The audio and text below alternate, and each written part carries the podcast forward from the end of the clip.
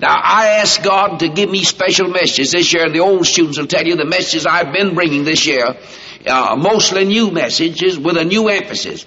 That's due to a condition in this country, uh, to which we wish to call attention. We like to keep up with the devil and if possible stay a little ahead of him. That's what we try to do in this school. If you think that you can catch the devil after he gets by you, you're wrong. You've got to either stay ahead of him or keep up with him or you'll never catch him. You once give him an opportunity to take his stand and entrench himself, you're up against difficulty. You know, the greatest psychologist that ever touched this earth is the devil. You know, Jesus Christ, I, now I may be getting in a rather delicate realm here, and it may be that some people take issue with me, but you know, there was never anything subtle about what Jesus said. Uh, there never was anybody quite so direct as the Son of God. He said, this I say unto you, this I say unto you, this I say unto you. That's never been the devil's approach. The devil's approach is always a subtle approach. He came to, in the Garden of Eden and said, has God said? Has God said? He raised a question mark. If you want a list in subtle psychology, read the story of the fall of Eve. You have today in this country a tremendous emphasis on psychology and it has its place.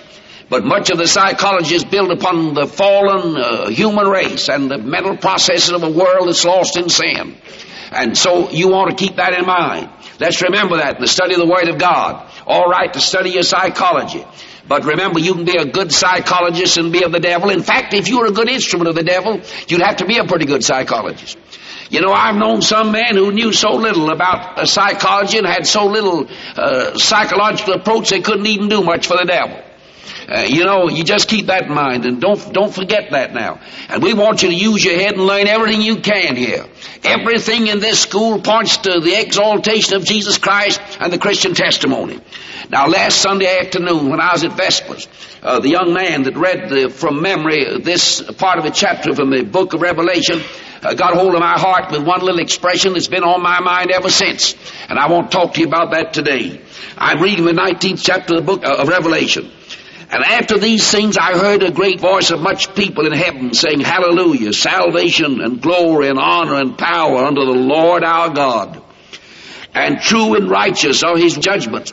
For he hath judged the great whore which did corrupt the earth with a fornication, that hath avenged the blood of his servants uh, at her hand.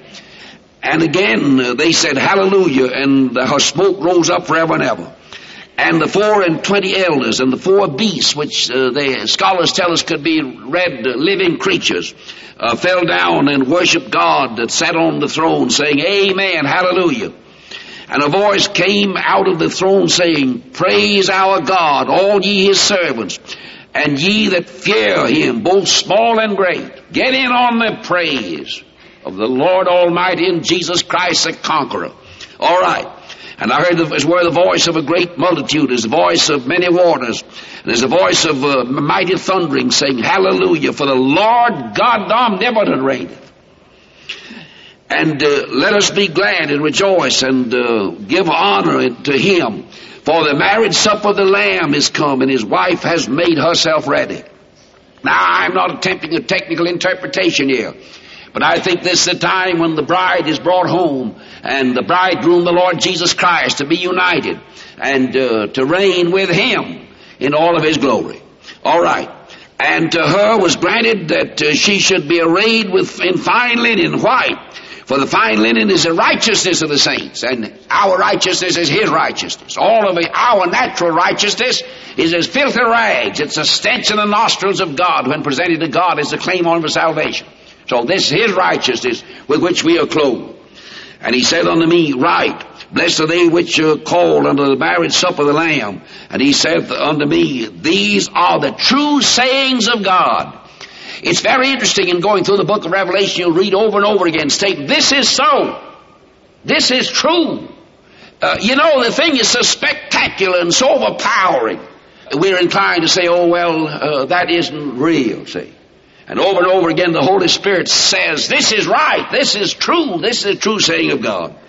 And I fell at his feet to worship him. And he said unto me, See thou do it not, I am thy fellow servant of thy brethren, uh, that have the testimony of Jesus. Worship God, for the testimony of Jesus is the spirit of prophecy. Sometime I'm going to preach a sermon on that little expression. I'm just touching it this morning. The spirit of Jesus is a testimony of prophecy. You know, young people, I want to talk to you especially this morning. People talk to me about the book of Revelation not being a, a practical book. If you just go through this book and underscore the text, you young preachers, that you can get out that have practical application. There's hardly any book in the Bible that has more practical applications to everyday life and to the things we need to know, and you get in the book of Revelation. Of course, it's spectacular, it's wonderful. And uh, from a human standpoint, we use human language, we'd say it's very glamorous in all of its presentation. But I want you to get the picture. Here's John on the Isle of Patmos, that old servant of God. Now see the picture. Watch him there now. A man that had the prophetic telescope looking up into the future and to the beyond and seeing things that were revealed to him by Almighty God. And there he is now, overwhelmed on this great occasion, so much so till even John the Apostle himself made a mistake. Now notice what he did. I'm walking lightly here because it's not easy uh, for us to understand this thing, and it, you hesitate to say something about it. But here's a picture. There's John looking up there. This marvelous, matchless, strange uh, angel, maybe a high angel, uh, showing John around, uh, giving him a picture. And uh, John was so overwhelmed that John himself fell down at the feet of an angel instead of the Lord Jesus Christ. You know, he might have been mistaken about it, or, or the thing may have been so overwhelming that in the, on the impulse of the moment he fell down the angel, just forgetting. The angel said, get up. Don't fall down at me. I, I'm just a curtain raiser here. I'm just a servant on, in the house, that's all. I press the button and raise the curtain. Don't, don't worship me. Get on your knees to Jesus Christ. I'm just a servant too. Uh, listen, you can't read anything more marvelous in the Bible than this.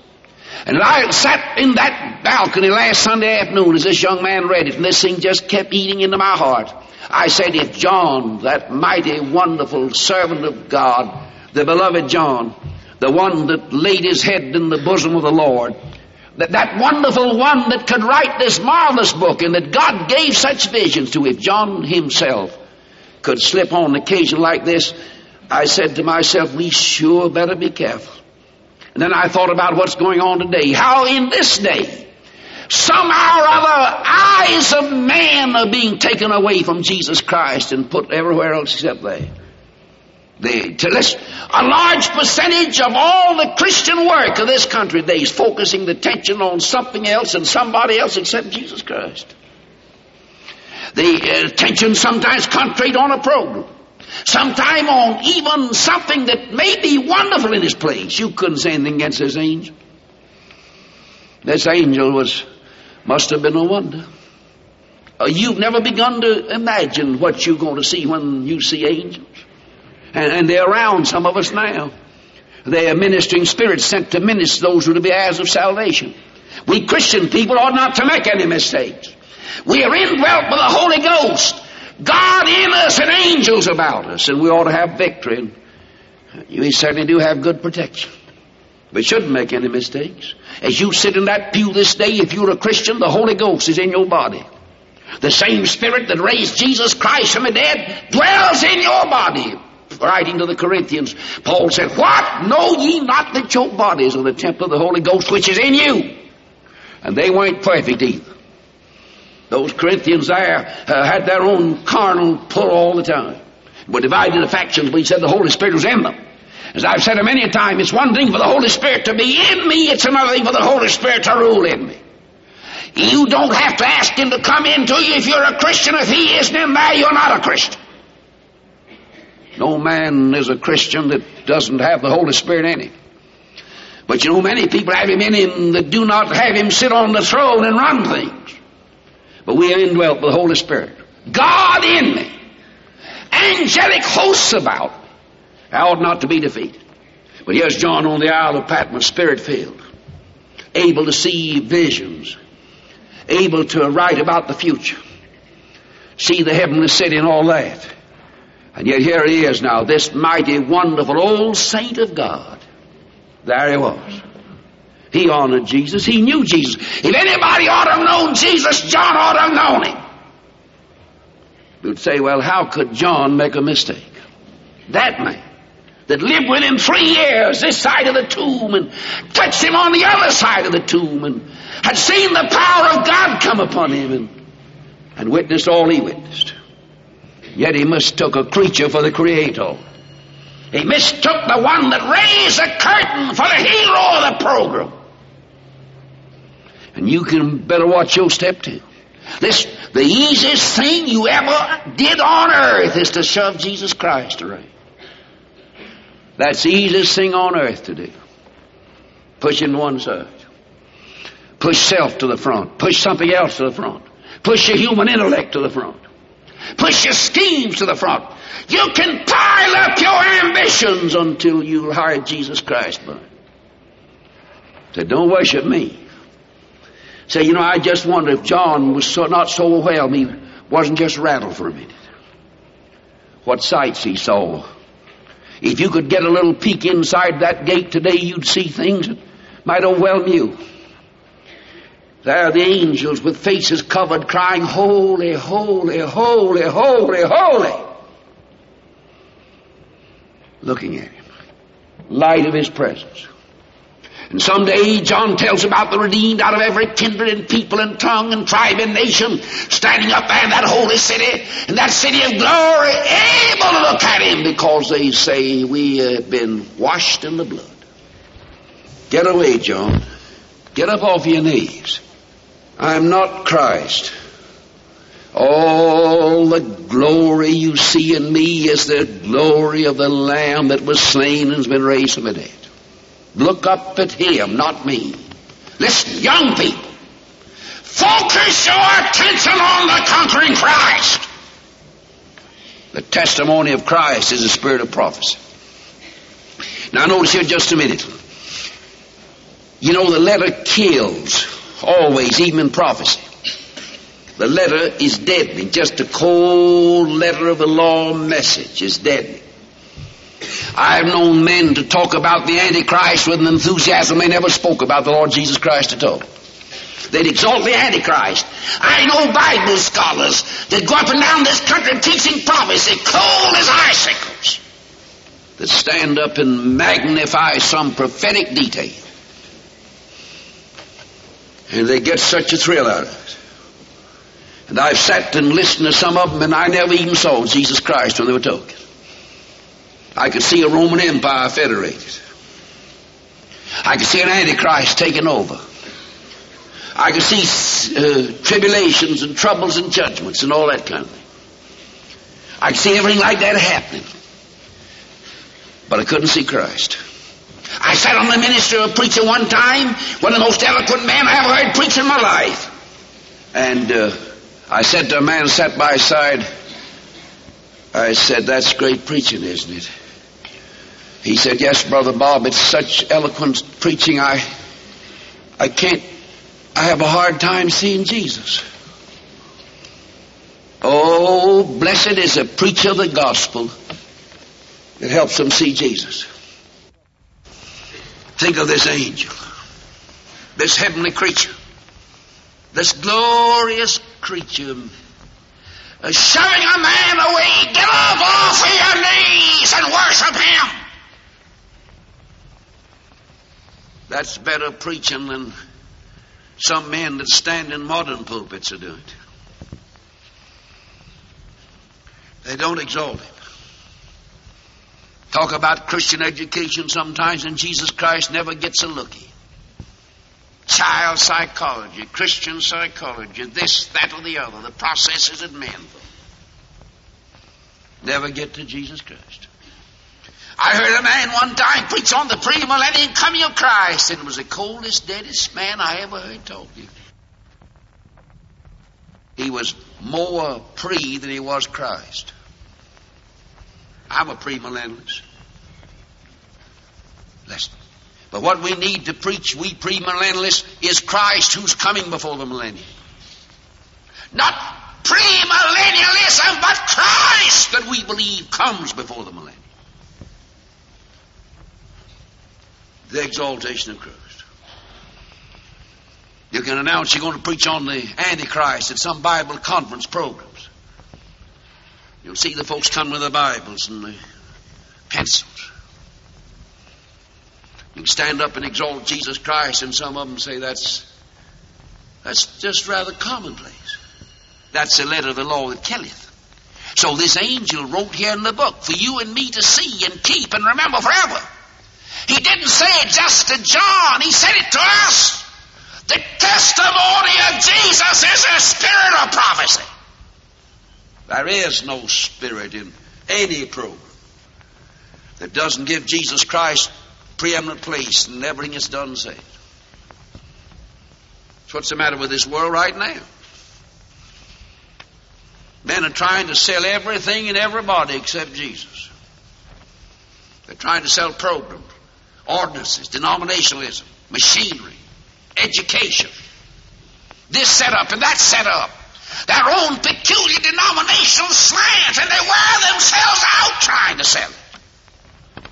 And this poor, miserable world can't see Jesus up through the smoke and battle and strife and trouble and darkness of the age.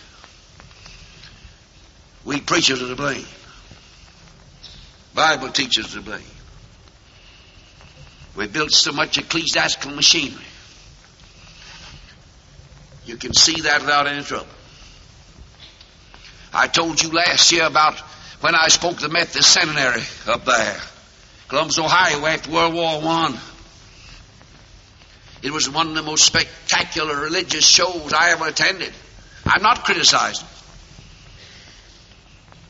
I'm not saying a word against it, but I was there.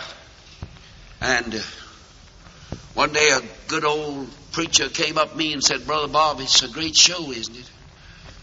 I said, Yes, sir, I've had a hard time seeing Jesus because the show's been here. You know, sometimes I think in we evangel- in our evangelistic campaigns, if we don't watch out, we're going to let the people see the crowds.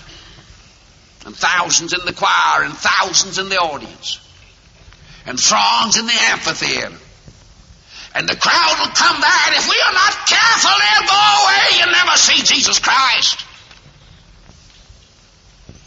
I've been to prayer meetings where I didn't see. I've had my attention diverted from Him. And they didn't focus my attention back on it. Get up off your knees, John. I'm just one of the creatures. Look here at him. Worship him. Worship him. The testimony of Jesus is the spirit of this thing. That's the spirit of Christianity on this earth. If he isn't exalted in a church, it's a dead church. If he isn't exalted in a school, it's a dead school.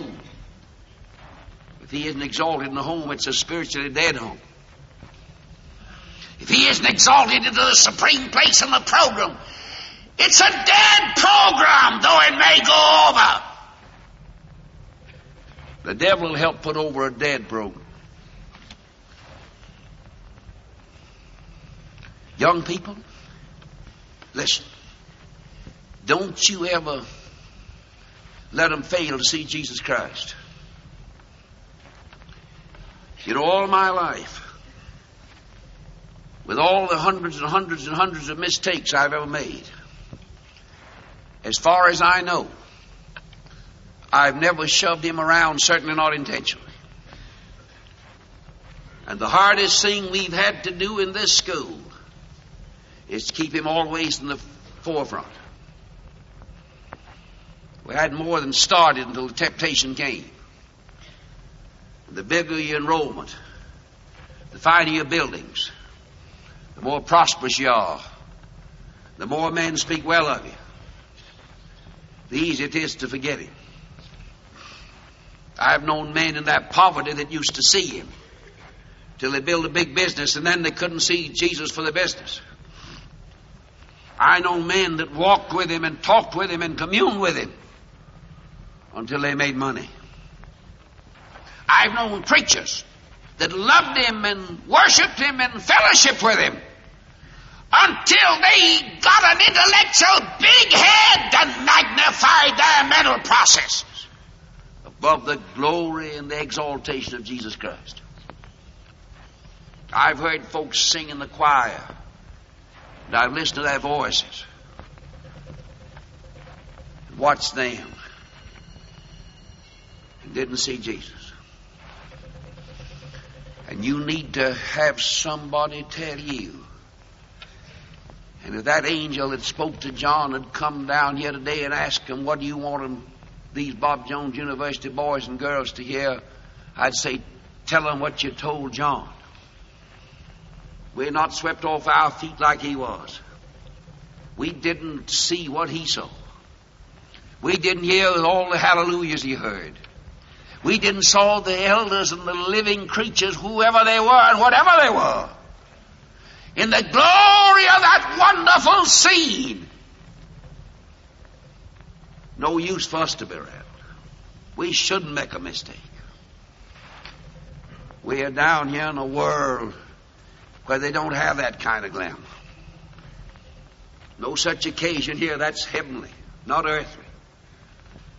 Help us to keep him in the front. And remember, if you're going to talk on prophecy, exalt Jesus. If you're going to conduct a prayer meeting, exalt Jesus. Going to the social circle, exalt Jesus. If it's a political occasion, exalt Jesus. I made 100 political speeches one time in a great moral campaign when whiskey powers were sweeping over a state. But I went on every platform on every occasion and said, Ladies and gentlemen, I'm a preacher of the gospel. You can vote dry and go to hell. You can be a prohibitionist and be lost. I'd be a prohibitionist I wasn't a Christian. I'm against liquor. But I want to know something before I start speaking. I want you to know here's where I stand. The only hope of this world is Jesus Christ. Nobody can save us. And one of the things that happened in this country when we got prohibition in this nation that we got straight and honorable. We've centered on it and got it. I'm glad we got it. We ought to be ashamed we didn't keep it. When we got to this country, we sat back and said, There's no more saloons to get them. And the revivals of this country stopped. The evangelistic campaign slowed down. We're going to build a new world now. We were trying to build that new world on fallen, depraved, weak human nature. And all things built upon fallen nature is built on a rotten foundation.